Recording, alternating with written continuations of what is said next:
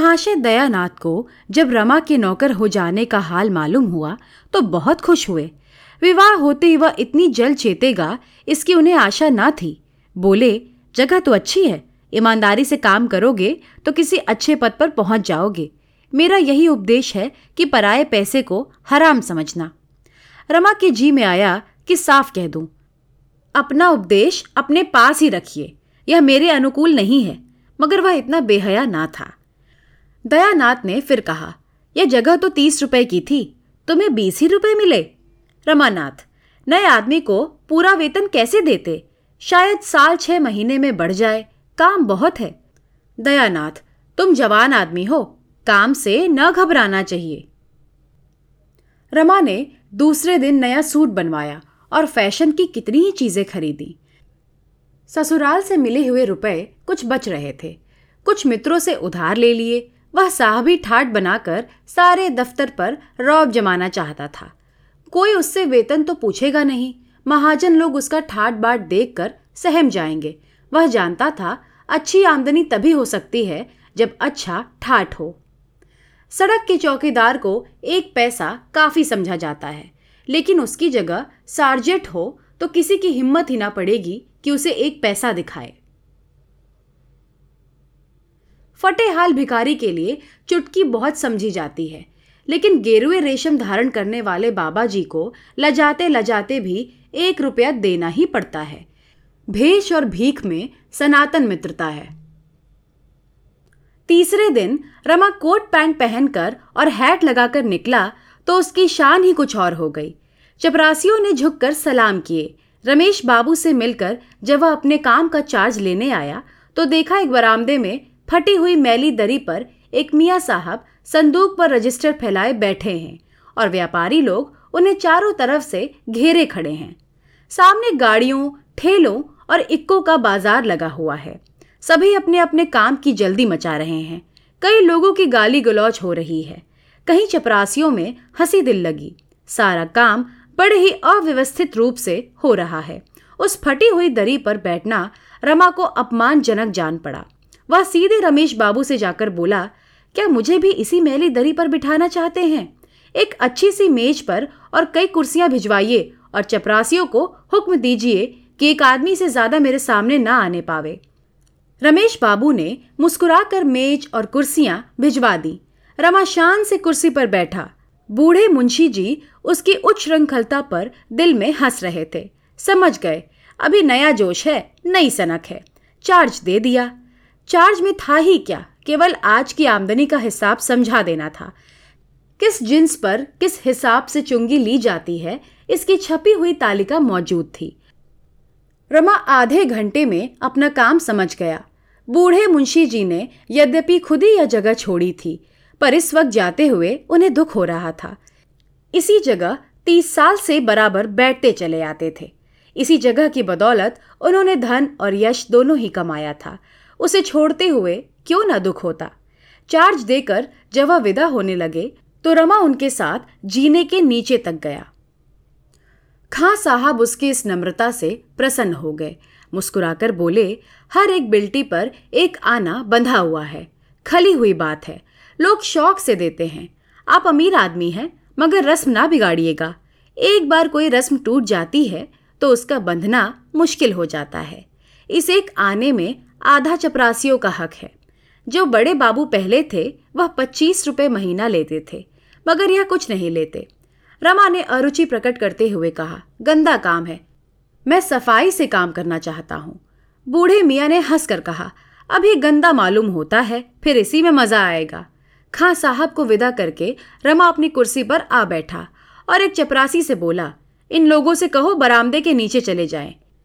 एक एक करके नंबरवार आए। एक कागज़ पर सबके नाम नंबरवार लिख लिया करो। एक बनिया, जो दो घंटे से खड़ा था, खुश होकर बोला हाँ सरकार, यह बहुत अच्छा होगा। रमानाथ, जो पहले आए, उसका काम पहले होना चाहिए। बाकी लोग अपना नंबर आने तक बाहर रहें। यह नहीं कि सबसे पीछे वाले शोर मचाकर पहले आ जाएँ और पहले वाले खड़े मुँह ताकते रहें। कई व्यापारियों ने कहा हाँ बाबूजी, यह इंतज़ाम हो जाए तो बहुत अच्छा हो। भगदड़ में बड़ी देर हो जाती है। इतना नियंत्रण रमा का रोब जमाने के लिए काफ़ी था।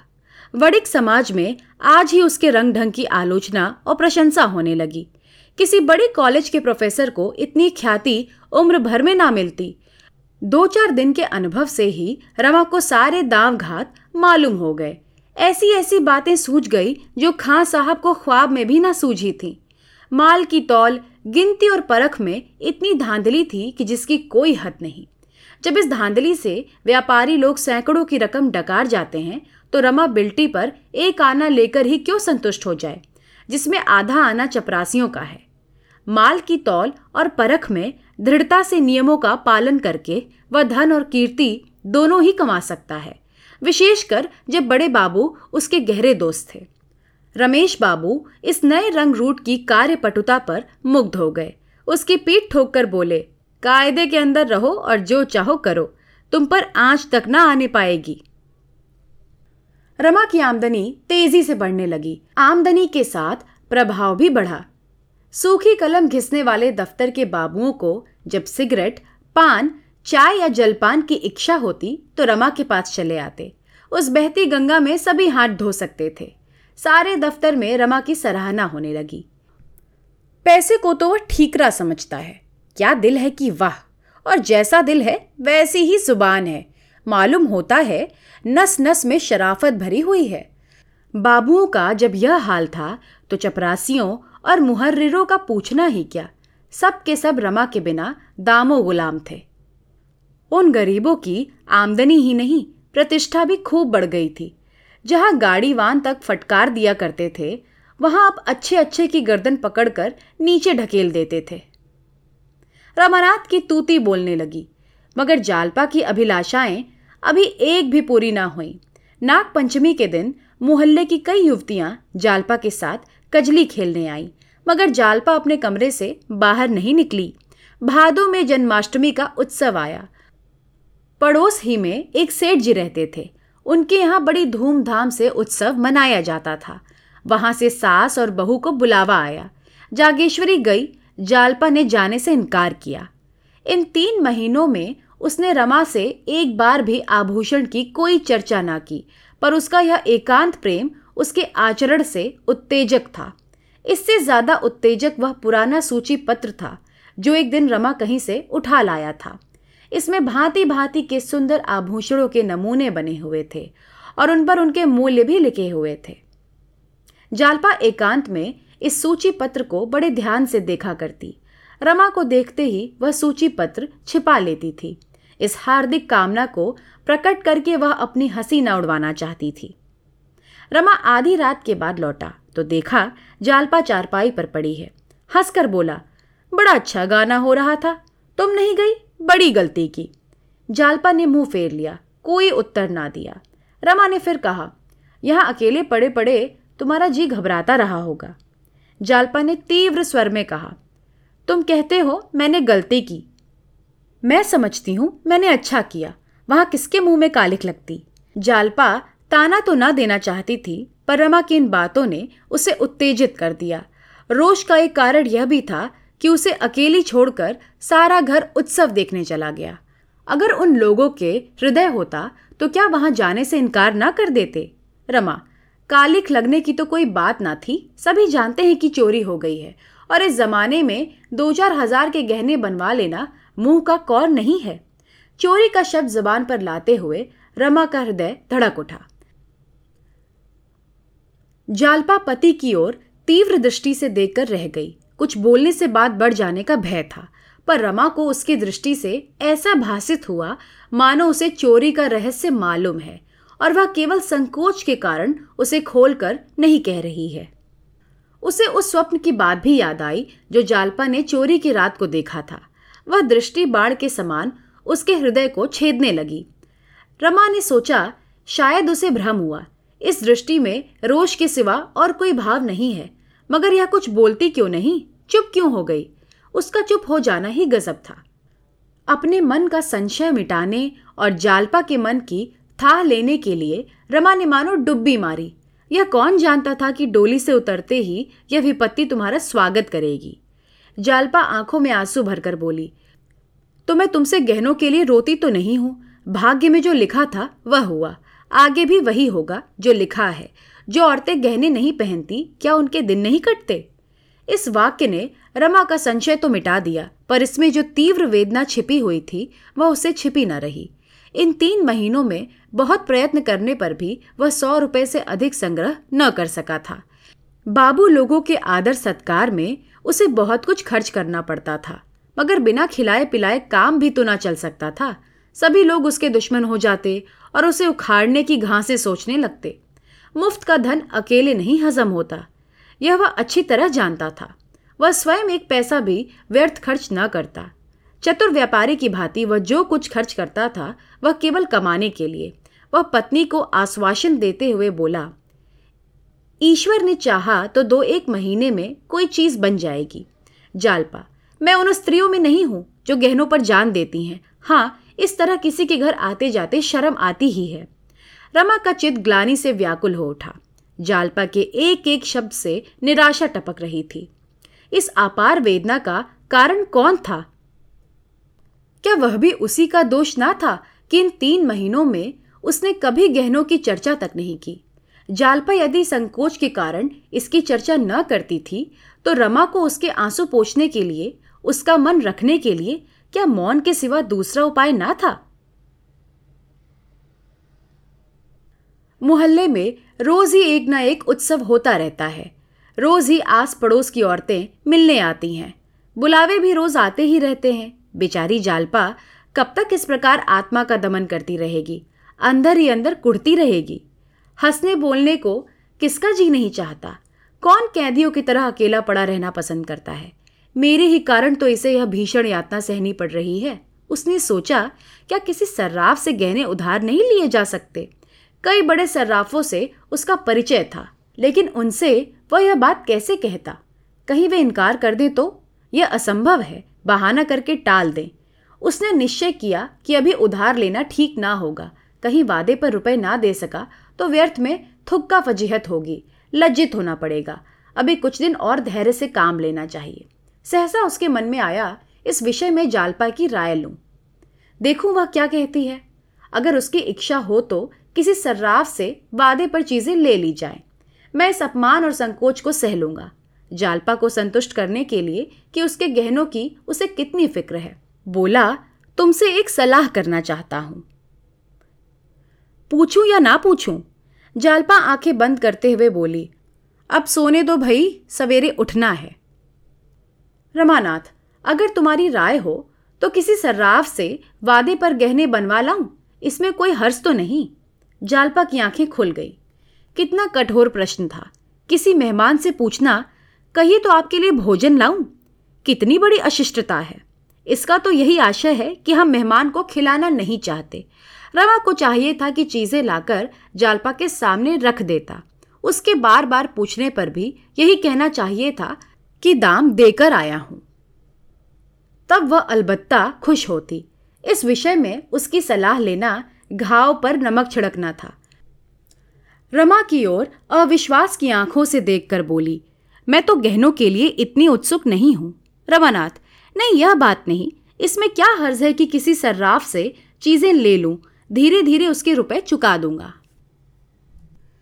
जालपा ने दृढ़ता से कहा, नहीं, मेरे लिए कर्ज लेने की ज़रूरत नहीं। मैं वेश्या नहीं हूँ कि तुम्हें नोच खसोट कर अपना रास्ता लूँ। मुझे तुम्हारे साथ जीना और मरना है। अगर मुझे सारी उम्र बेगहनों के रहना पड़े तो भी मैं कुछ लेने को न कहूँगी। औरतें गहनों की इतनी भूखी नहीं होती। घर के प्राणियों को संकट में डालकर गहने पहनने वाली दूसरी होंगी। लेकिन तुमने तो पहले कहा था कि जगह बड़ी आमदनी की है। मुझे तो कोई विशेष बचत दिखाई नहीं देती। रमानाथ, बचत तो ज़रूर होती और अच्छी होती, लेकिन जब अहलकारों के मारे बचने भी पाए, सब शैतान सिर पर सवार रहते हैं। मुझे पहले ना मालूम था कि यहाँ इतने प्रेतों की पूजा करनी होगी। जालपा तो अभी कौन सी जल्दी है? बनते रहेंगे धीरे धीरे रमानाथ, खैर, तुम्हारी सलाह है तो एक आध महीने और चुप रहता हूँ। मैं सबसे पहले कंगन बनवाऊँगा। जालपा ने गदगद होकर कहा, तुम्हारे पास अभी इतने रुपए कहाँ होंगे? रमानाथ, इसका उपाय तो मेरे पास है। तुम्हें कैसा कंगन पसंद है? जालपा अब अपने कृत्रिम संयम को न निभा सकी। अलमारी से आभूषणों की सूची पत्र निकालकर रमा को दिखाने लगी। इस समय वह इतनी तत्पर थी, मानो सोना लाकर रखा हुआ है। सुनार बैठा हुआ है और केवल डिज़ाइन ही पसंद करना बाकी है। उसने सूची के दो डिज़ाइन पसंद किए। दोनों वास्तव में बहुत ही सुंदर थे, पर रमा उनका मूल्य देखकर सन्नाटे में आ गया। एक एक हज़ार का एक था दूसरा आठ सौ का। रमानाथ, ऐसी चीज़ें तो शायद यहाँ बन भी ना सके, मगर कल मैं ज़रा सर्राफ की सैर करूँगा। जालपा ने पुस्तक बंद करते हुए करुण स्वर में कहा, इतने रुपए ना जाने तुम्हारे पास कब तक होंगे। अह बनेंगे बनेंगे, नहीं कौन कोई गहनों के बिना मरा जाता है? रमा को आज इसी उधेड़ बुन में बड़ी देर तक नींद न आई। ये जड़ाऊ कंगन इस गोरी गोरी कलाइयों पर कितने खिलेंगे। यह मोह स्वप्न देखते देखते उसे न जाने कब नींद आ गई। दूसरे दिन सवेरे ही रमा ने रमेश बाबू के घर का रास्ता लिया। उनके यहाँ भी जन्माष्टमी की झांकी का आयोजन किया जाता था। उन्हें स्वयं तो इसमें कोई अनुराग न था, पर उनकी स्त्री उत्सव मनाती थी। उसी की यादगार में अब तक वह उत्सव मनाते जाते थे। रमेश बाबू रमा को देखकर बोले, आओ जी, रात क्यों नहीं आए? मगर यहाँ गरीबों के घर क्यों आते? सेठ जी की झांकी कैसे छोड़ देते? वहाँ तो खूब बाहर रही होगी। रमानाथ, आप किसी सजावट तो ना थी। हाँ और सालों से अच्छी थी। कई कथक और वेश्याएँ भी आई थी। मैं तो चला आया था, मगर सुना रात भर गाना होता रहा। रमेश, सेठ जी ने तो वचन दिया था कि वेश्याएँ ना आने पाएँगी। फिर यह क्या किया? इन मूर्खों के हाथों हिंदू धर्म का सर्वनाश हो जाएगा। एक तो वेश्याओं का नाम यूँ भी बुरा। उस पर ठाकुर द्वारे में, छी छी, न जाने इन गधों को कब अकलाएगी। रमानाथ वेश्याएँ ना हो तो झांकी देखने जाए ही कौन? सभी तो आपकी तरह योगी और तपस्वी नहीं है। रमेश, मेरा वश चले तो मैं कानून से यह दुराचार बंद कर दूँ। खैर, फुर्सत हो तो आओ एक बाजी हो जाए। रमानाथ, और आया किस लिए हूँ? मगर आज आपको मेरे साथ जरा सर्राफे तक चलना पड़ेगा। यूँ कई बड़ी बड़ी कोठियों से मेरा परिचय है, मगर आपके रहने से कुछ और ही बात होगी।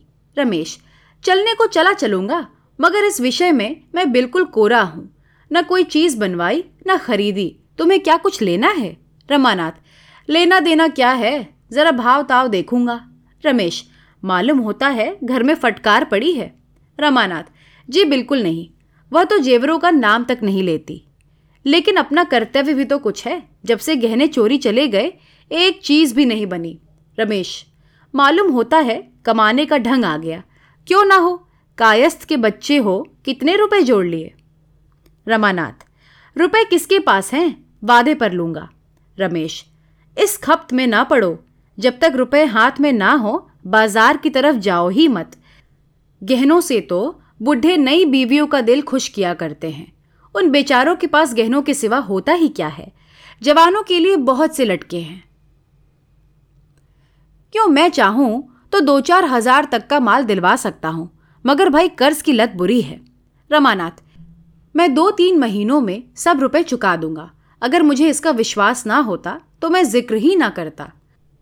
रमेश तो दो तीन महीने और सब्र क्यों नहीं कर जाते? कर्ज से बड़ा दूसरा पाप नहीं, न इससे बड़ी विपत्ति दूसरी है। जहाँ एक बार धड़का खुला कि तुम आए दिन सर्राफ की दुकान पर खड़े नज़र आओगे, बुरा ना मानना। मैं जानता हूँ तुम्हारी आमदनी अच्छी है, पर भविष्य के भरोसे पर और चाहे जो काम करो, लेकिन कर्ज कभी मत लो।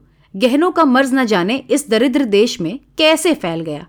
जिन लोगों के भोजन का ठिकाना नहीं, वे भी गहनों के पीछे प्राण देते हैं।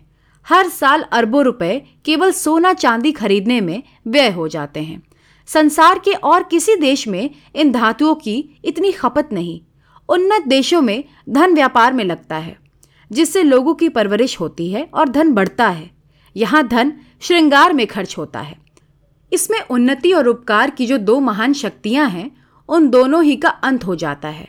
बस यही समझ लो कि जिस देश के लोग जितने ही मूर्ख होंगे, वहाँ जेवरों का प्रचार भी उतना ही अधिक होगा। यहाँ तो खैर नाक कान छिदाकर ही रह जाते हैं, मगर दुनिया में कई ऐसे देश भी हैं, जहाँ होठ छेद कर लोग तरह तरह के गहने पहनते हैं। रमा ने कौतूहल से पूछा वह कौन सा देश है? रमेश, इस समय तो ठीक से याद नहीं आता, पर शायद अफ्रीका हो। हमें यह सुनकर अचंभा होता है, लेकिन अन्य देश वालों के लिए नाक कान का छिदना कुछ कम अचंभे की बात ना होगी। बुरा मरज है, बहुत ही बुरा। वह धन जो भोजन में खर्च होना चाहिए, बाल बच्चों का पेट काट कर गहनों की भेंट कर दिया जाता है। बच्चों को दूध ना मिले, ना सही। घी की गंध तक उनकी नाक में ना पहुँचे, ना सही। मेवों और फलों के दर्शन उन्हें ना हो, कोई परवाह नहीं। पर देवी जी गहने ज़रूर पहनेंगी और स्वामी जी गहने ज़रूर बनवाएँगे। दस दस बीस बीस रुपए पाने वाले क्लर्कों को देखता हूँ, जो सड़ी हुई कोठरियों में पशुओं की भांति जीवन काटते हैं, जिन्हें सवेरे का जलपान तक मयसर नहीं होता, उन पर भी गहनों की सनक सवार रहती है। इस प्रथा से हमारा सर्वनाश होता जा रहा है। मैं तो कहता हूँ, यह गुलामी पराधीनता से कहीं बढ़कर है। इसके कारण हमारा कितना आत्मिक, नैतिक, दैहिक, आर्थिक और धार्मिक पतन हो रहा है। इसका अनुमान ब्रह्मा भी नहीं कर सकते। रमानाथ, मैं तो समझता हूँ, ऐसा कोई भी देश नहीं, जहाँ स्त्रियाँ गहना ना पहनती हों। क्या यूरोप में गहनों का रिवाज नहीं है? रमेश तो तुम्हारा देश यूरोप तो नहीं है? वहाँ के लोग धनी हैं, वहाँ धन लुटाएँ उन्हें शोभा देता है। हम दरिद्र हैं हमारी कमाई का एक पैसा भी फजूल न खर्च होना चाहिए। रमेश बाबू इस वाद विवाद में शतरंज भूल गए। छुट्टी का दिन था ही दो चार मिलने वाले और आ गए। रमानाथ चुपके से खिसक आया। इस बहस में एक बात ऐसी थी जो उसके दिल में बैठ गई। उधार गहने लेने का विचार उसके मन से निकल गया। कहीं वह जल्दी रुपया ना चुका सका तो कितनी बड़ी बदनामी होगी। सराफे तक गया अवश्य, पर किसी दुकान में जाने का साहस ना हुआ। उसने निश्चय किया, अभी तीन चार महीनों तक गहनों का नाम ना लूँगा। वहाँ घर पहुँचा तो नौ बज गए थे। दयानाथ ने उसे देखा तो पूछा, आज सवेरे सवेरे कहाँ चले गए थे? रमानाथ, जरा बड़े बाबू से मिलने गया था, दयानाथ। घंटे आधे घंटे के लिए पुस्तकालय क्यों नहीं चले जाया करते? गपशप में दिन गंवा देते हो। अभी तुम्हारी पढ़ने लिखने की उम्र है। इम्तिहान ना सही, अपनी योग्यता तो बढ़ा सकते हो। एक सीधा सा खत लिखना पड़ जाता है तो बगले झांकने लगते हो। असली शिक्षा स्कूल छोड़ने के बाद शुरू होती है। मैंने तुम्हारे विषय में कुछ ऐसी बातें सुनी हैं, जिनसे मुझे बहुत खेद हुआ है, और तुम्हें समझा देना मैं अपना धर्म समझता हूँ। मैं यह हरगिज नहीं चाहता कि मेरे घर में हराम की एक कौड़ी भी आए। मुझे नौकरी करते तीस साल हो गए। चाहता तो अब तक हज़ारों रुपए जमा कर लेता। लेकिन मैं कसम खाता हूँ कि कभी एक पैसा भी हराम का नहीं लिया। तुम में यह आदत कहाँ से आ गई? यह मेरी समझ में नहीं आता। रमा, किसने आपसे कहा है? जरा उसका नाम तो बताइए। मूछे उखाड़ लूँ उसकी। दयानाथ, किसी ने भी कहा हो? इससे क्या मतलब? तुम उसकी मूछें उखाड़ लोगे, इसलिए बताऊँगा नहीं। लेकिन बात सच है या झूठ, मैं इतना ही पूछना चाहता हूँ। रमानाथ, बिल्कुल झूठ। दयानाथ बिल्कुल झूठ। रमानाथ, जी हाँ बिल्कुल झूठ। दयानाथ, तुम दस्तूरी नहीं लेते?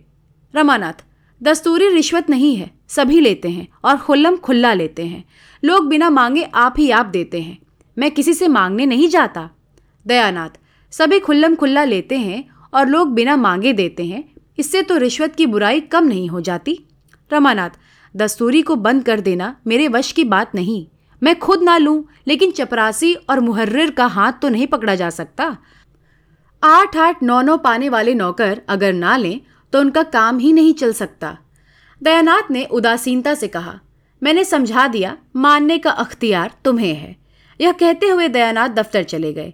रमा के मन में आया, साफ़ कह दे, आपने निष्प्रह बनकर क्या कर लिया, जो मुझे दोष दे रहे हैं? हमेशा पैसे पैसे को मुहताज रहे, लड़कों को पढ़ा तक ना सके जूते कपड़े तक ना पहना सके।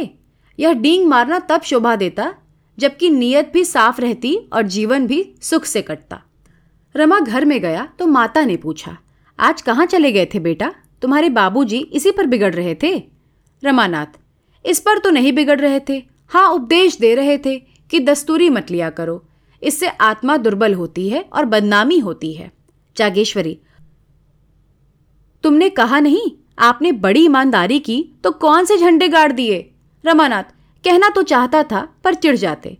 जैसे आप कौड़ी कौड़ी को मोहताज रहे, वैसे मुझे भी बनाना चाहते हैं। आपको लेने का शौर तो है नहीं।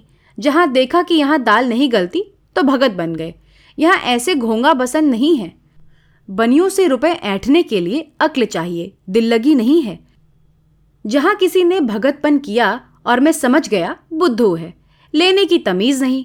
क्या करे बेचारा? किसी तरह आँसू तो पोछे? जागेश्वरी, बस बस यही बात है बेटा, जिसे लेना आवेगा, वह ज़रूर लेगा।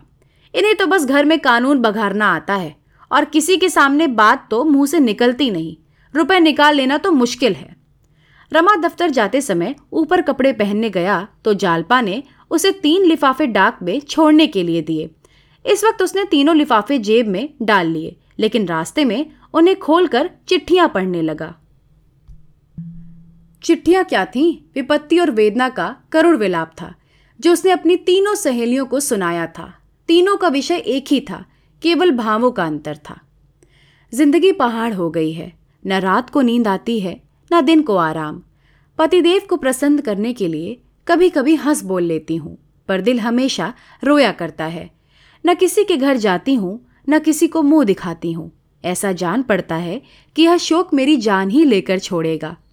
मुझसे वादे तो रोज किए जाते हैं, रुपए जमा हो रहे हैं, सुनार ठीक किया जा रहा है, डिज़ाइन तय किया जा रहा है, पर यह सब धोखा है और कुछ नहीं। रमा ने तीनों चिट्ठियाँ जेब में रख ली। डाक खाना सामने से निकल गया, पर उसने उन्हें छोड़ा नहीं। वह अभी तक यही समझती है कि मैं इसे धोखा दे रहा हूँ। क्या करूँ? कैसे विश्वास दिलाऊं?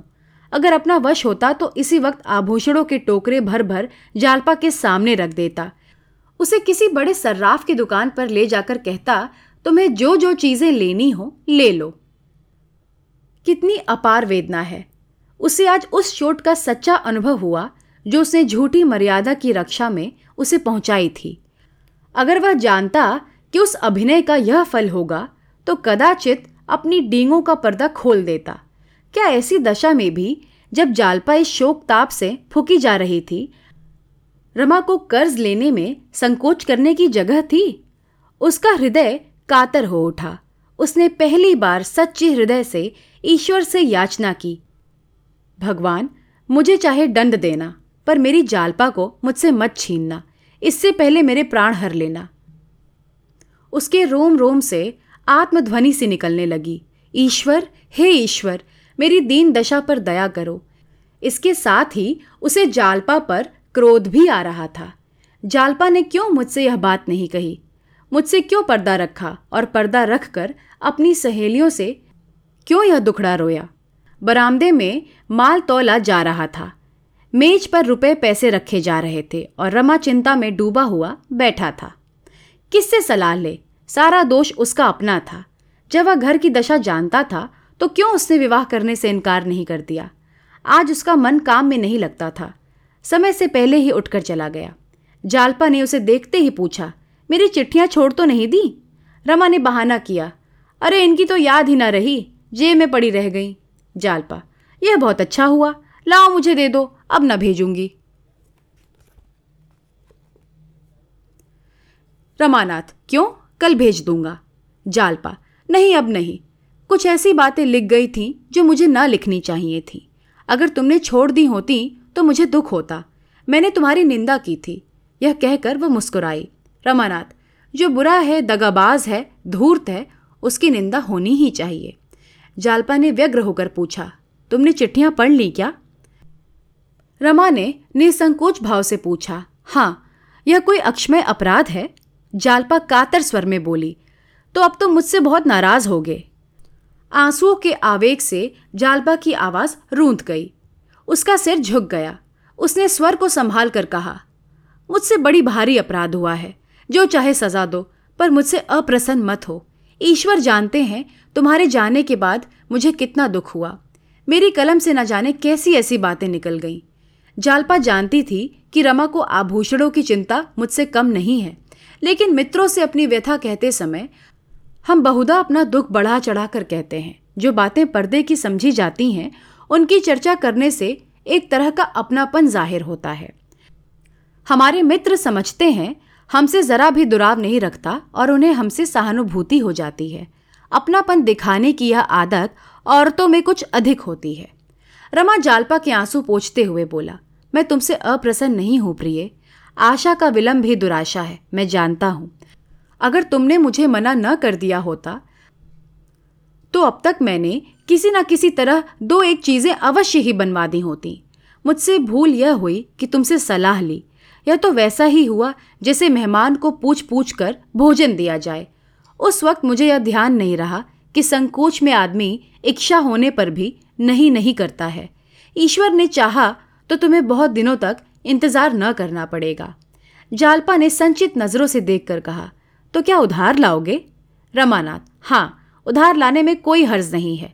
जब सूद नहीं देना है तो जैसे नगद वैसे उधार, और फिर कौन ऋण नहीं लेता? हाथ में रुपया आ जाने से अलल्ले तलल्ले खर्च हो जाते हैं। कर सिर पर सवार रहेगा तो उसकी चिंता हाथ रोके रहेगी। जालपा, मैं तुम्हें चिंता में नहीं डालना चाहती, अब मैं कभी गहनों का नाम न लूँगी।